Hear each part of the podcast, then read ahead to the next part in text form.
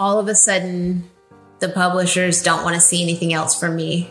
And I realize, shit, you know, it's not what you've done in the past. It's what have you done lately? And it's a huge hit. It's a huge ego blow when you realize this, that there's not a lot of loyalty. And I still had 2 more books to write. It starts with just taking that leap.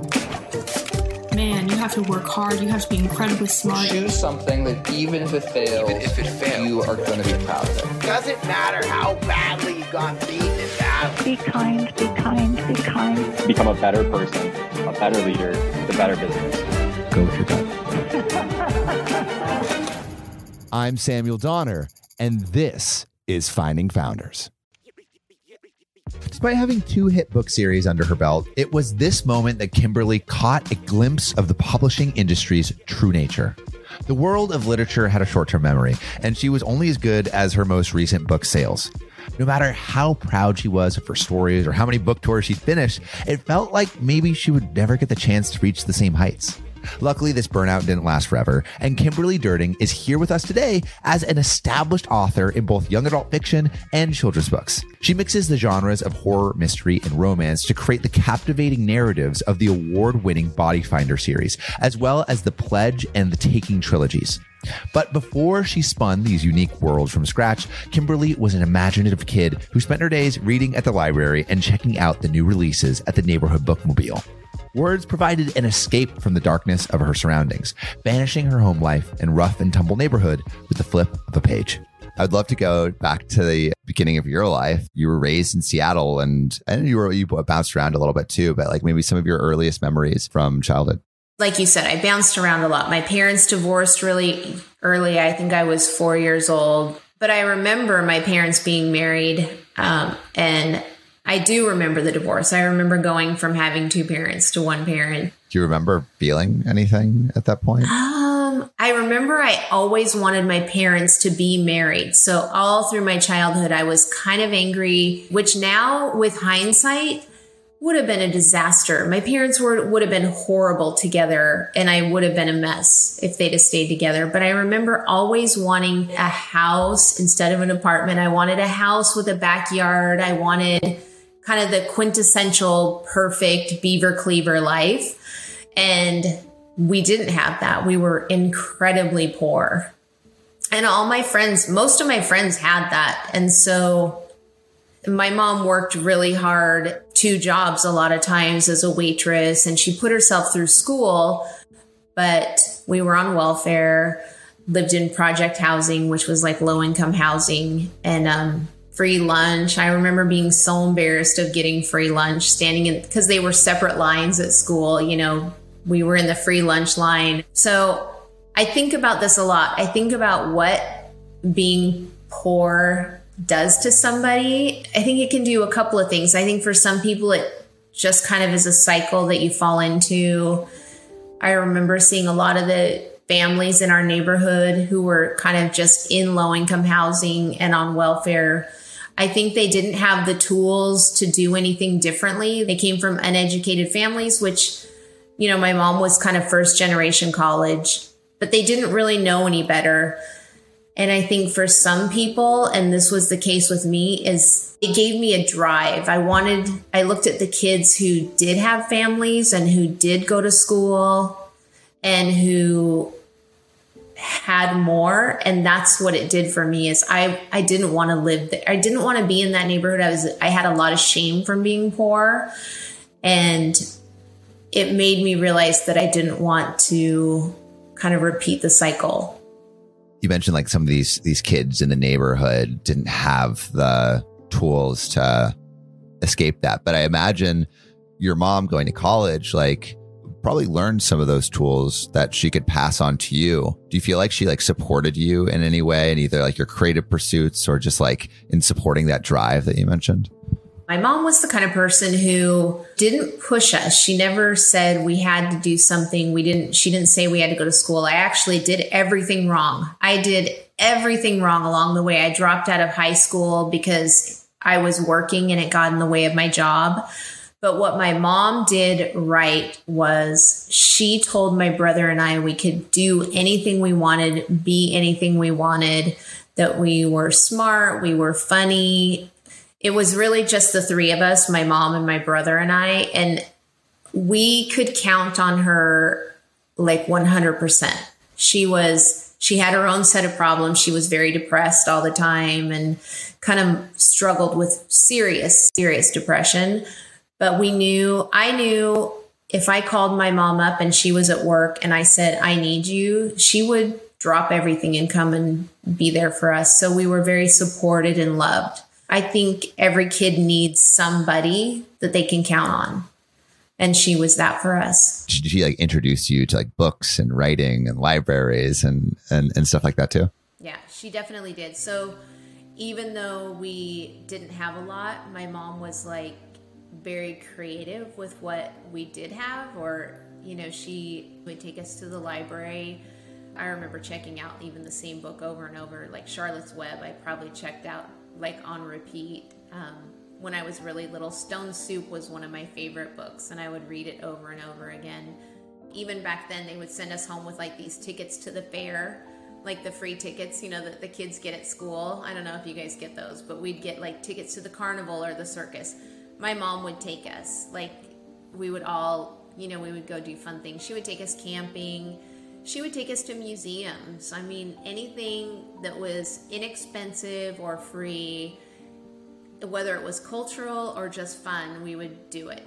And in our neighborhood, because it was a low-income neighborhood, the bookmobile would come through our neighborhood, and it was like a library on wheels. And so we would go and check out books all the time. So books were a huge part of my childhood, and my mom was a reader, so we always had books around the house. She would read all the time, and so she was a great example for reading. What kind of stories did you find yourself attracted to at that time? So when I was little, I was super into talking animals. That was my thing. I loved everything E.B. White. Charlotte's Web was probably my favorite childhood book. Trumpet of the Swan, all of those books. But I shouldn't even say talking animals, any animal books. I really wanted a horse, which of course we're not going to get in low-income housing.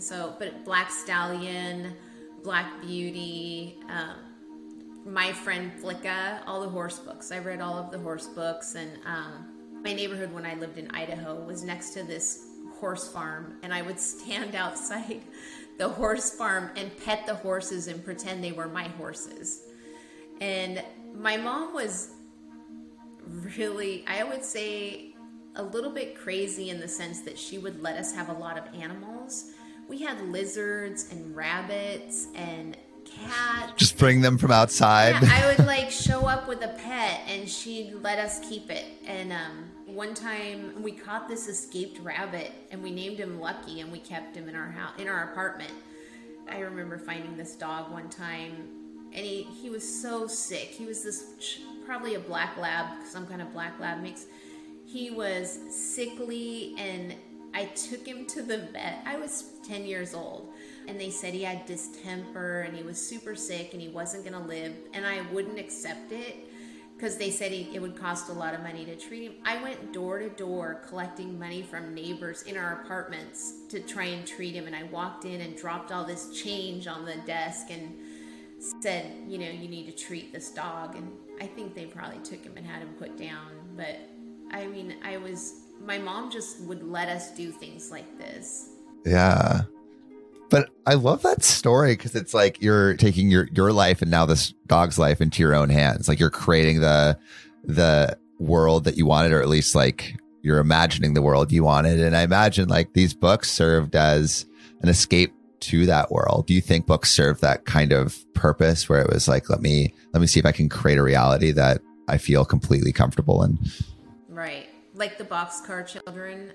I don't know if you ever read those books, but they were the kids who made their own life, and they were orphans, and they found this train car and they basically built a life inside this train car. And I love those books because they were kids who did exactly that. They built their own reality. You were also becoming more interested in writing. Tell me a little bit about falling in love with writing. 7th grade was the year I took journalism for the first time because we had electives. And I remember the teacher, his name was Mr. Warney.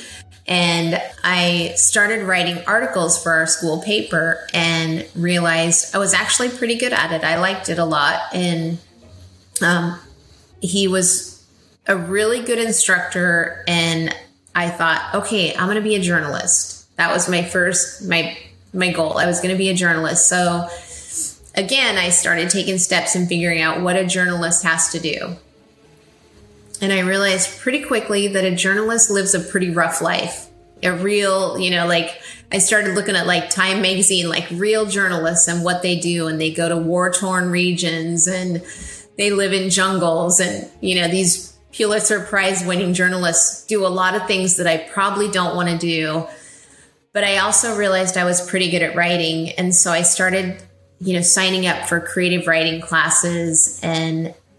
And the other thing I realized I was good at is even in classes that weren't writing classes, history classes, social studies, if I didn't study, I could still write my way through a paper, through a subject.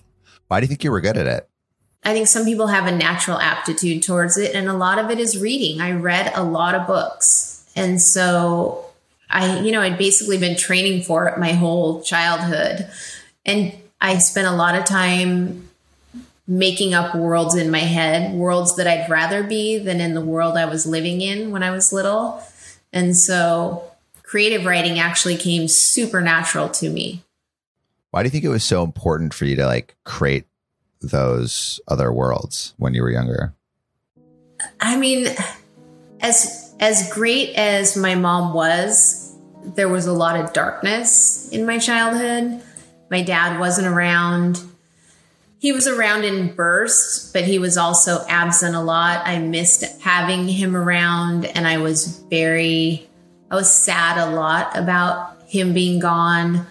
I was sexually abused as a child, and it was kind of brushed under the rug a little bit when I told about it. So it did happen again. And so I kind of internalized a lot. I think I learned to kind of compartmentalize things. And some of that was kind of separating darkness and daydream. I would kind of build these worlds where I would spend a lot of time thinking about, wouldn't it be cool if? I think that's what a lot of kids who go through trauma, wouldn't it be cool if my life was? And so I did a lot of wishing. That's the only way I can even describe it, is wishing for something different, wishing for something more. Your life gets a little bit more complicated when you get pregnant. How did that affect your life? I mean, how doesn't it affect your life? I dropped out of high school. I was working at the time. I was very driven. So my senior year of high school, I dropped out because it was in the way, school was in the way of my job. And I immediately regretted dropping out of high school. I asked my mom to take me to the community college to enroll in basically high school classes that following. So I dropped out in April of my senior year. Crazy. Enrolled for September of the following year. Why did you drop out of April of your senior year? Why? I had missed a lot of days of school because I would stay up late working. I would be at work till midnight, and then I'd be so tired I couldn't get up to go to school, or I wouldn't get up to go to school. And by April, it was at the point where I couldn't miss one more day, or I would not graduate anyway. And I just decided, screw it. I'm not going to do it. I'm going to drop out. I just don't want to do it. And immediately, I remember going around to my teachers. They had to sign off on it. And my yearbook teacher, who was one of my favorite teachers. I was a copy editor for the yearbook, and I went to him and I went to have him sign off, and he said, "I don't think you should do this. You're making a huge mistake." And I was like, my decision. sorry. And he signed it begrudgingly. Like, he just did not want to do it. And he was right. I shouldn't have done it. I should have just powered through. It was 2 more months. And, within a week, I realized I had fucked up. Like, that was, I just shouldn't have done it. And so then you couldn't go back now because you had missed too many days. Then I'd really crossed. There was an 18-day threshold, and I'd already crossed. I'd just way gone over the threshold. And I enrolled for September. I needed, I think, 2 or 3 classes at the community college. And that July, I got pregnant, and it was with somebody. I mean, ultimately, I married him. And I got pregnant, but I decided I was still going to finish. I needed to finish high school. So I went to school and finished while I was pregnant. And I had my daughter. Was that hard? It was not easy. It was worth it. I mean, I would rather have had the degree, the diploma, than a GED. For some reason, that was important to me. And so I finished, had my daughter in March, and it was 10 days before I turned 19. Wow. What are you thinking about? Like, thinking about your future at that point? At that point, I don't think I was great at thinking about my future. I think I was still too young. All I was thinking about is surviving at that point. I married my first husband then. And I was a terrible wife. I think I was a good mother, but I wasn't a good wife. And so we didn't last long. We lasted 3 years. And but that was when I wrote my first novel. That was when I decided I still knew I wanted to be a writer. There was never a point in there where I did not want to be a writer. I just wasn't sure how to get there. And so again, I sat and figured it out. I went to the library and figured it out because we didn't have the internet.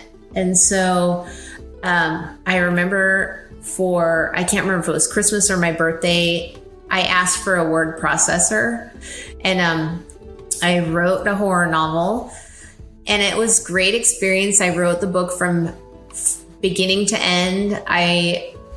It took me probably a year and a half to write, and it was horrible.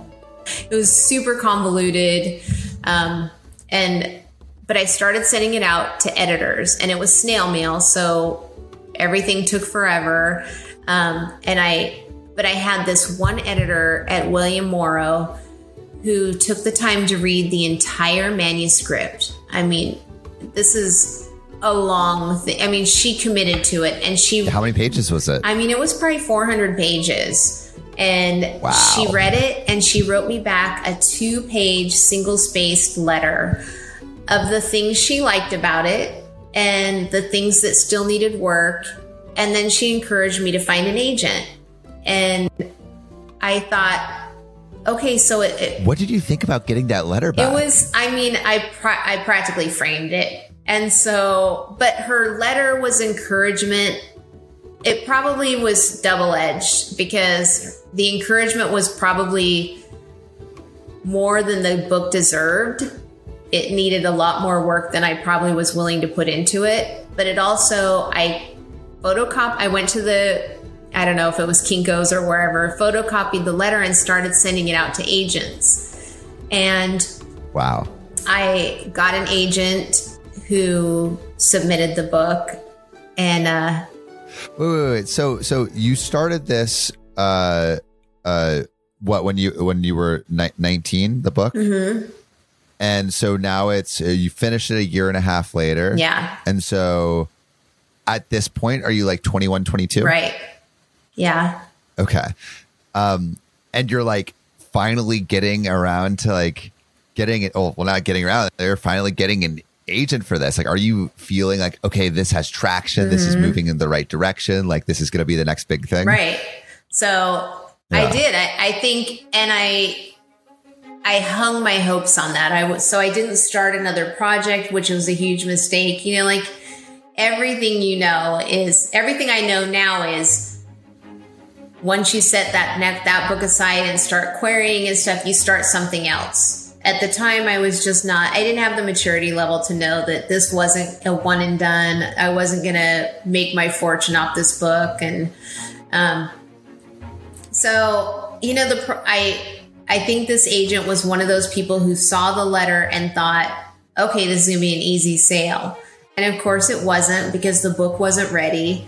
And so I really got hung up on this book for like 15 years, which is 15 years. That's a lot of years. I know. I would edit it. I would, you know, it got the rejections. I had two agents for it. I would edit it, revise it, send it back out. I spent so much time on this book, when really the book was a lesson. The book taught me how to sit down and write something from beginning to end. It taught me how to revise. I learned the business of how to find an agent.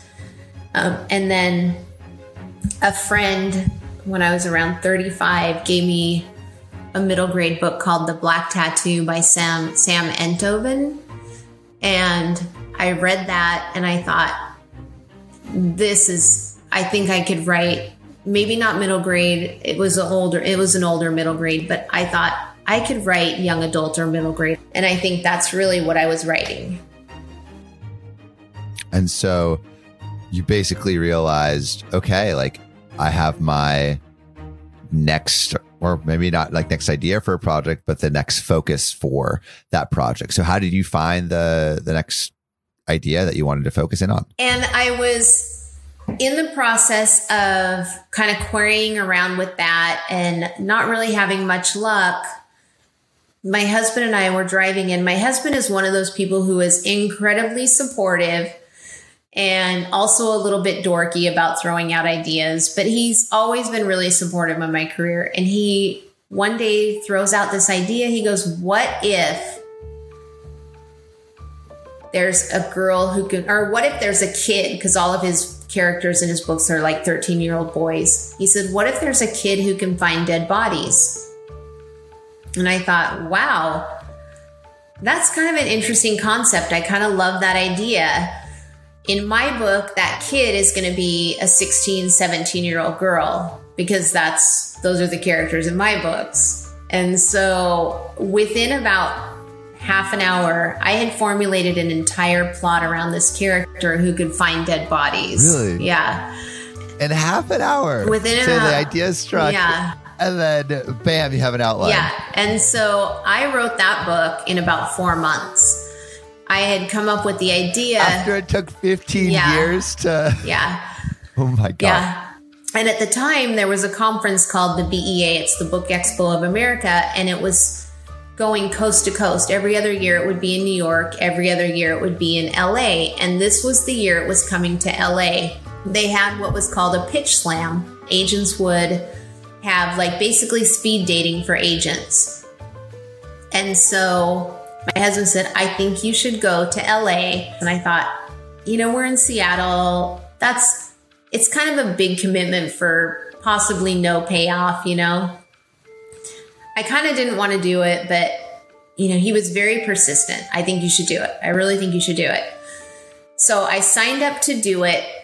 And so I, you know, they're all lined up in a row. All these agents are at a table, like right next to each other. So you can hear everybody else's pitch. You're standing in line in front of the agent you want to pitch.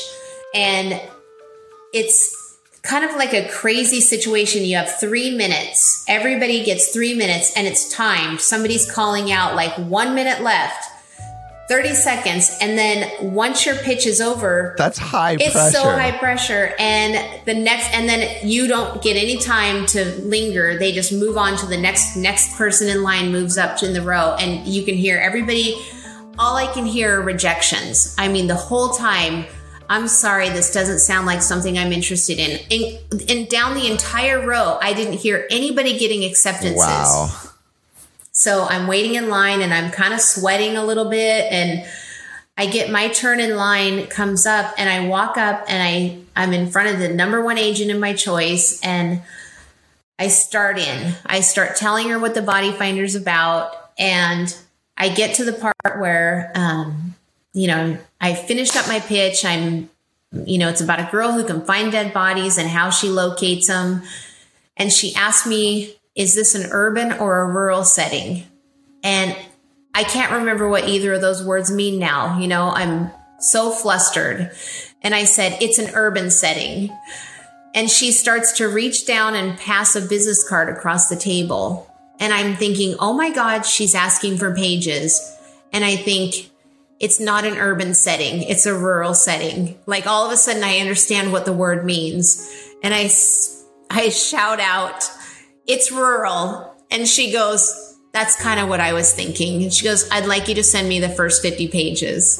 And it was the most exciting moment. I went on to pitch 7 other agents and only one of them didn't ask for pages. And so I got home and I only sent it to her. And I remember my husband running upstairs at like 11 p.m. and waking me up and saying, you just got an email. She wants the whole thing. And it went out on submission like within a couple weeks. We signed we got on the phone, signed a contract. They asked me, could it be a series? And I said, absolutely. Whether it could have been or not, I had no idea. So I ended up writing all the other books. And what was the reception and like the build up to actually releasing? When are you sure that it's going to be a success, though? Because it's still not guaranteed, right?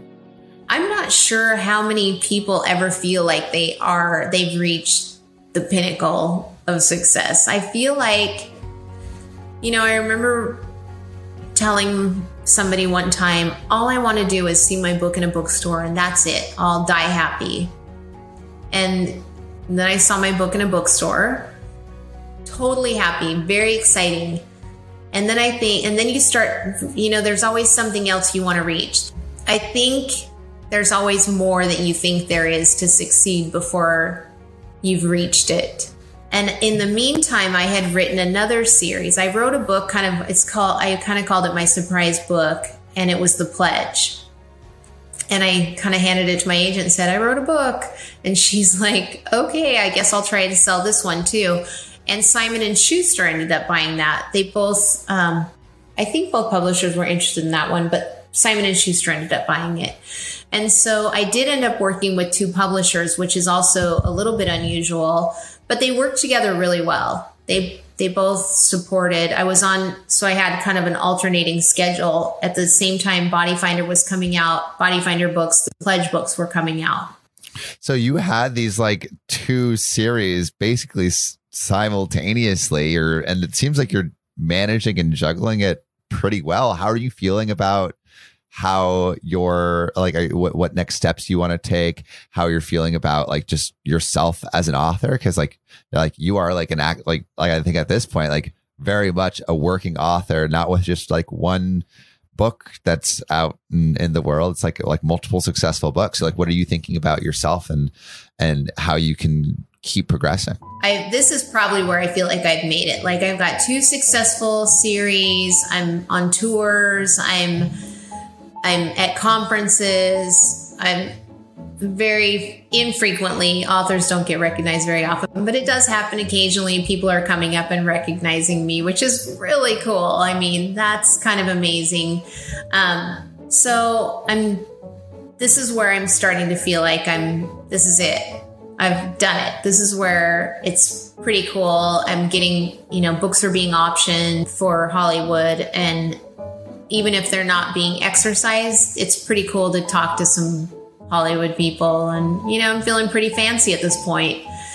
And then I write a 3rd series called The Taking, and it comes in hot. They come in hot with an offer. This is an offer. This is now we're talking pretty big money. And I go on a massive tour with some pretty big authors, and the publisher throws a lot of money at it. I'm feeling really good. Well, this book does not do well and sells. It happens pretty quickly that I realize this is not, it's a sci-fi series. And I think It's, in my opinion, it was some of my best writing. It doesn't hit well. It just doesn't. I don't know why. It just does not. And it's not the publisher's fault. I mean, if there was a formula and everybody knew how to, you know, how to make a successful book, what to do, all books would be successful. It just doesn't. And all of a sudden, the publishers don't want to see anything else from me. And I realize, shit, you know, it's not what you've done in the past. It's what have you done lately? And it's a huge hit. It's a huge ego blow when you realize this, that there's not a lot of loyalty. And I mean, I think it took me, I still had 2 more books to write. So under contract with that. And I wrote them and did everything I could to support them. Did you view those as those books as maybe I can prove myself again? Maybe The Taking ruined my streak, but I still have 2 chances to get back on the streak. I mean, I think I hoped at some point because they were part of the series. And so I think I kind of at first thought maybe at some point The Taking would pick up so that people would keep going. But by the time the 3rd book in the series came out, I knew it wasn't going anywhere. I was so disappointed. And because I still love the book. And so it doesn't matter what I think, though. It matters what, readers think. And it's not even the reviews that the people that are reading it like it, or most of them. It's just that it's not getting picked up. So huge ego blow that the publishers, then I start sending in proposals and, I'm getting a lot of, let's see your next thing. But really what it is, your sales were disappointing. And so I really kind of stepped back. I was like, I can't keep submitting proposals and be rejected. It was very humbling to realize that. I think for me, I just kind of needed to take a step back and kind of figure out what my next step was going to be. And so during that time period, I had a friend who was kind of toying with picture books. And I've never seen myself as a picture book writer, ever. I still sometimes will say I'm not a picture book writer, even though I have 16 picture books. And my husband said, you need to stop saying that you're not a picture book author because you are. And what did it feel like to create those? The thing about picture books is it is really fun sometimes to sit down and know that I'm not committing to a 2-year process with a picture book. I wasn't sure I could do it at first because it's such a different animal. And so my friend kind of came to me with this idea. She was actually it wasn't my idea. I was going to have nothing to do with it. This was her idea. She said, her daughter had decided not to go to science camp that year because they were all boys. And she said, she was crushed about it. And she said, I really think I want to write a book about a little girl who loves science. And I was a biology major when I did go to college. And she said, I think I want to write this kind of fancy Nancy for science. And I go, great, send it to me. I'll read it for you. And she sent me the first draft. And I practically rewrote the draft and sent it back to her. And she goes, oh, these are great notes. I love them. And I said, yeah. And then if you write another book, we could do blah, blah, blah, blah, blah. And she said, why are you saying we? And I go, no, your book. And she goes, do you want to co-write this? And I said, absolutely not. I'm not a co-writer. I would never co-write a book. And she kept saying, she'd send me a draft and I'd rewrite it and send it back to her. And she goes, great notes. And I go, she goes, do you want to co-write it? And I said, nope, I'm not a co-writer. I'm never going to be a co-author. It would be terrible to co-write something. And we went through this probably 3 or 4 times. And finally she said, I think we should do this together. And I go, I don't think it will ruin our friendship. And so we sat down and really talked about what it would mean to co-write, because we'd been friends and critique partners for 10 years. And we've seen it ruin people's friendships, co-writing. And we talked about how we would do it, what it would mean if something got in the way of, you know, if we disagreed about something, and we have disagreed about things, and we've gotten in huge arguments about things and had to kind of put our egos aside a lot. And we wrote the first book, and that one sold, I think, in 2018, and just kind of changed my course of what I was doing. It gave me kind of a breather from novels for a little while, which was a nice change of pace for me. And I kind of thought it would be a one and done, or maybe a 2 or 3 and done. And it's turned into something much bigger. What do you think you like about this medium more, and also, like, what do you like about this medium less than the novels that you were writing before?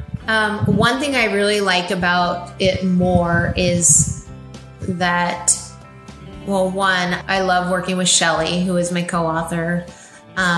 We're a really good match to work together, because she kind of has a fun, silly side about her that she brings to the table that I tend to be a little more serious about the writing side of things, and we mesh well together. I like that it's a shorter project usually. It's kind of been a completely different experience talking to little kids instead of, like, we've spoken to a lot of little kids instead. I love teenagers, don't get me wrong, with the young adult books.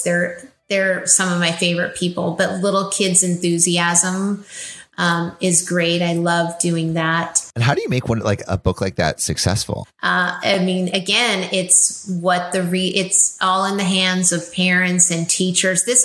That's the other thing, is it's not so much in the hands of the little kids. It's reaching parents and teachers at that level. I think because it's a little bit educational. It's a little bit fun. I think because they're children of color, you know, they've been a very diverse cast. Kids can see themselves, all different children can see themselves in these books, which is amazing. And as you're, I guess, like, you know, looking towards the present, towards the future, what are you most excited about creating next?